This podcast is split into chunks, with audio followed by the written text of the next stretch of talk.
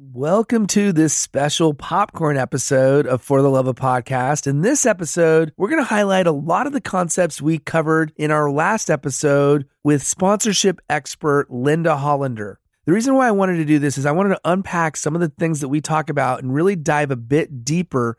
And I want to share some of the insights that we didn't really cover in depth on the show.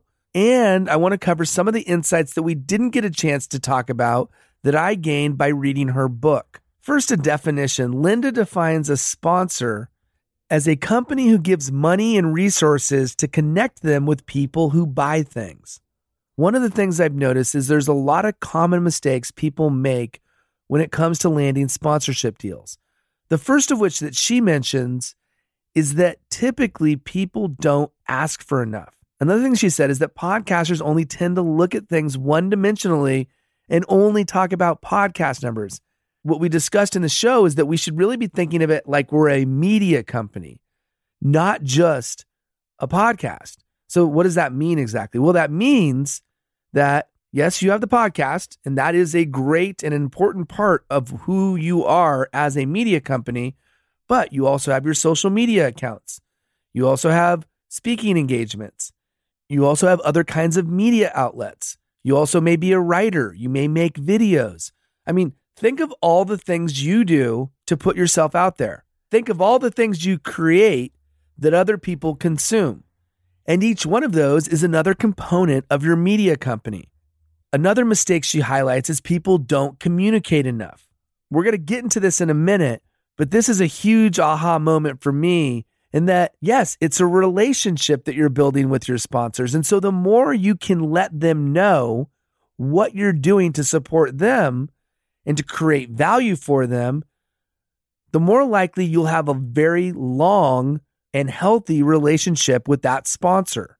One of the things she talks about a lot is the fact that the proposal really matters and that a lot of times people aren't using industry standard proposals. And the problem with that is that you may not get a second shot. So if you send them a proposal and it doesn't meet the mark and it's clear that you don't know what you're doing, chances are you're not going to get a do over. So now that I've outlined a lot of the common mistakes, let's talk about what needs to happen to avoid them. Linda breaks up her book into three distinct steps. The first step is to prepare. So, what goes into preparing is understanding who your potential sponsors are. And she suggests creating a wish list. She says one of the biggest mistakes people make is that their wish list is just way too small and it's way too limited in thinking, meaning just because you have a niche oriented podcast doesn't mean you need to be limited to that specific niche. So don't limit your thinking when it comes to who goes on that wish list. Yes, you want to have people within your niche, of course, but go broader than that. Think outside the box. Don't limit it just to people in that very specific and potentially limited group of potential sponsors. Take your time with this and take your time with the prep in general. Linda says that the time spent learning and preparing could make the difference between failure and success in the sponsor game. And so take time to understand the companies you're going to be reaching out to get crystal clear on the value that you could provide for them. And then you'll be far better set up to create a compelling proposal that will be attractive to them. There's a lot more that goes into the first step, but I want to dive into step two and I want to spend some time here because this is where I think it really comes together. Because step two is propose. And I'll just say it again because it bears repeating. Most people fail by not sending an industry standard sponsor proposal. So I'm going to outline what she shares in her book as the recipe for creating an industry standard sponsor proposal. Okay, the first thing that she says is it should be written in the third person, meaning not me speaking in first person, I, Billy, want this because I, Billy, need this. More my media company, meaning it should be written as though somebody else wrote it for the company. I think there's some psychology there, but it makes sense. If it seems like you're a solo operation, they may not take you as seriously. Okay, next thing is a cover page. And so she outlines what goes into the cover page in the episode very well. So I'm not going to dive too deep now, but you should have a cover page. And one of the things that she says, it should be crystal clear what specific value you will provide to that sponsor. Also in the proposal should be a story, and she breaks this up in two ways. There should be a story about the podcaster, a story about you, and there should be a description of what she calls the property or the media company. And so let's talk about you first. She thinks that the you story should be transformational in nature. Now, maybe it's very vulnerable, or maybe it has some vulnerable moments within it, but she says basically, these are human beings reading these proposals. So human beings relate to other human beings. So guess what? Be a human being. Let that vulnerable side shine through, and you're going to win them over because you're going to be a human being first. As far as the description of the property, it should be very clear what the organization is all about. And she suggests including the mission statement. How do you make a difference in the world? One of the biggest takeaways I had from the book when it comes to the proposal is just how critical it is to include the demographics.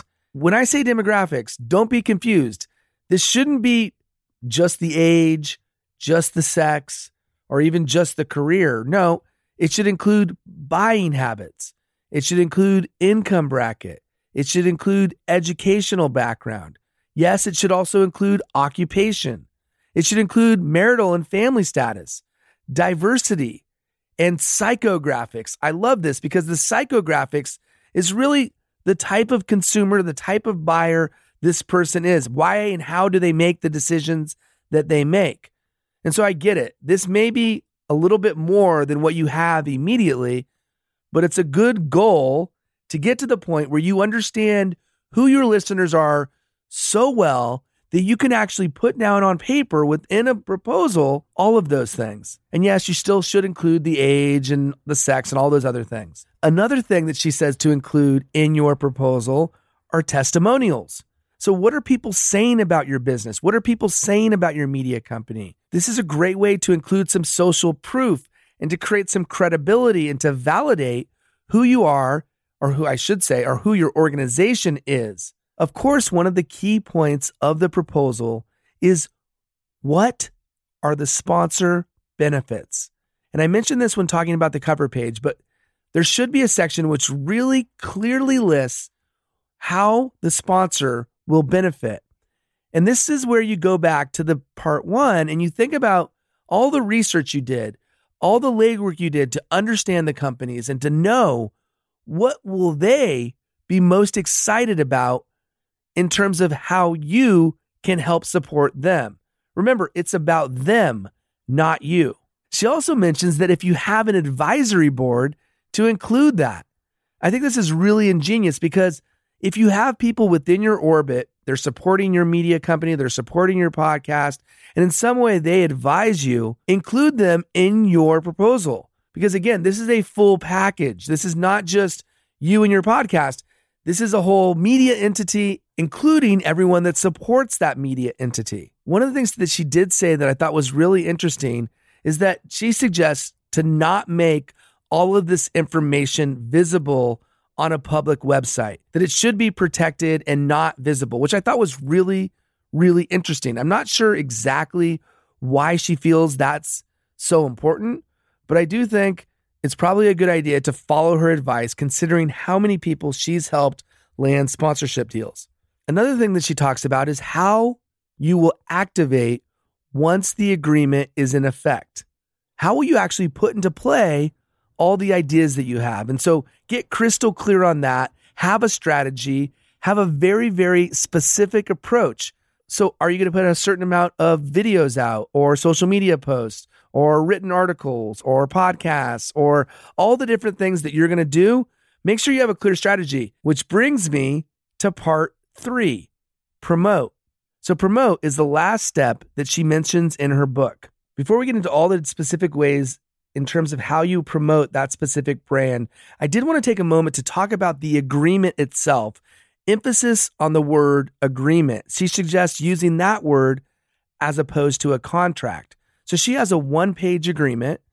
She suggests going for a one year sponsorship deal. She says renewals are like a cash machine. She advises getting one year in one lump sum, which I thought was really good advice and makes a ton of sense. You don't have to worry about collecting. And if you can't get at least one lump sum, at least do it quarterly and make sure you have some sort of payment arrangement that makes sure that that payment's going to go in automatically. You could do a credit card, you could do automatic payment, but make sure that it's set up. The last thing you want is to chase people down for sponsorship money.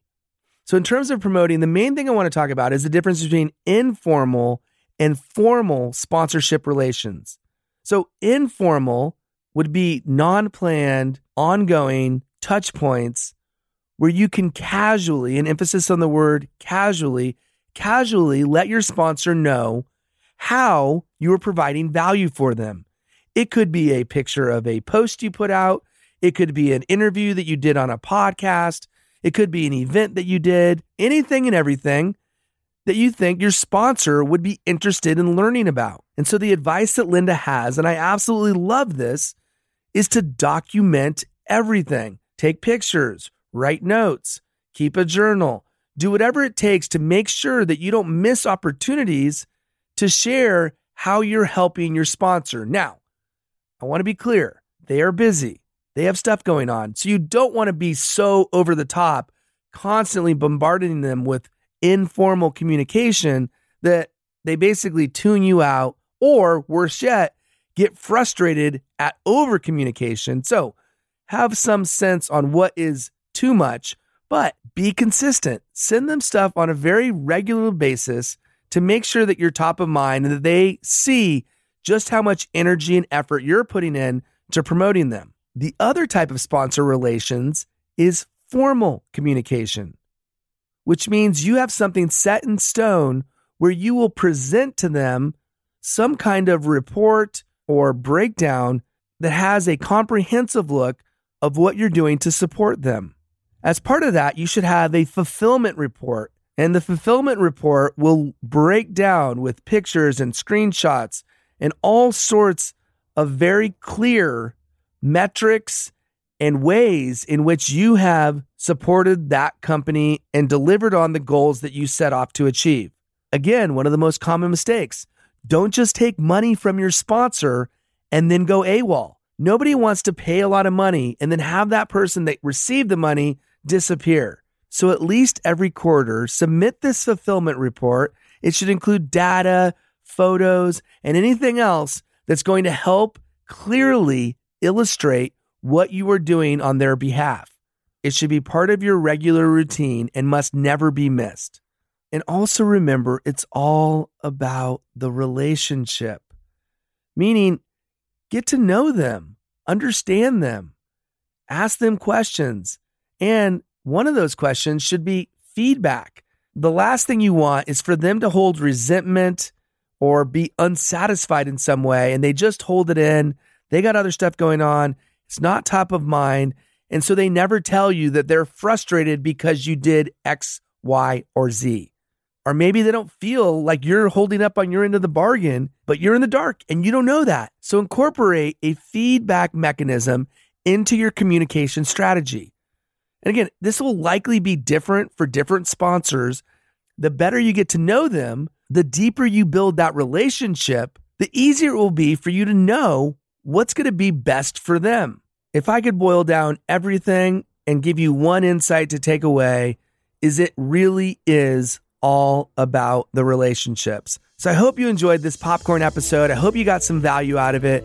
I really wanted to share some of the golden nuggets and some of the key insights and takeaways that I got from not only the conversations I had with Linda, but also from reading her books. If you missed my interview, definitely go check that out. And go check out next week's episode, which is with high performance voice coach Emanuela Grace.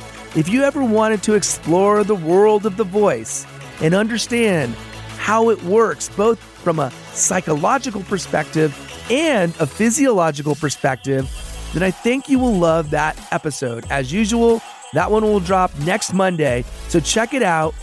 And remember, until next time, everything we do, we do it for the love of podcast.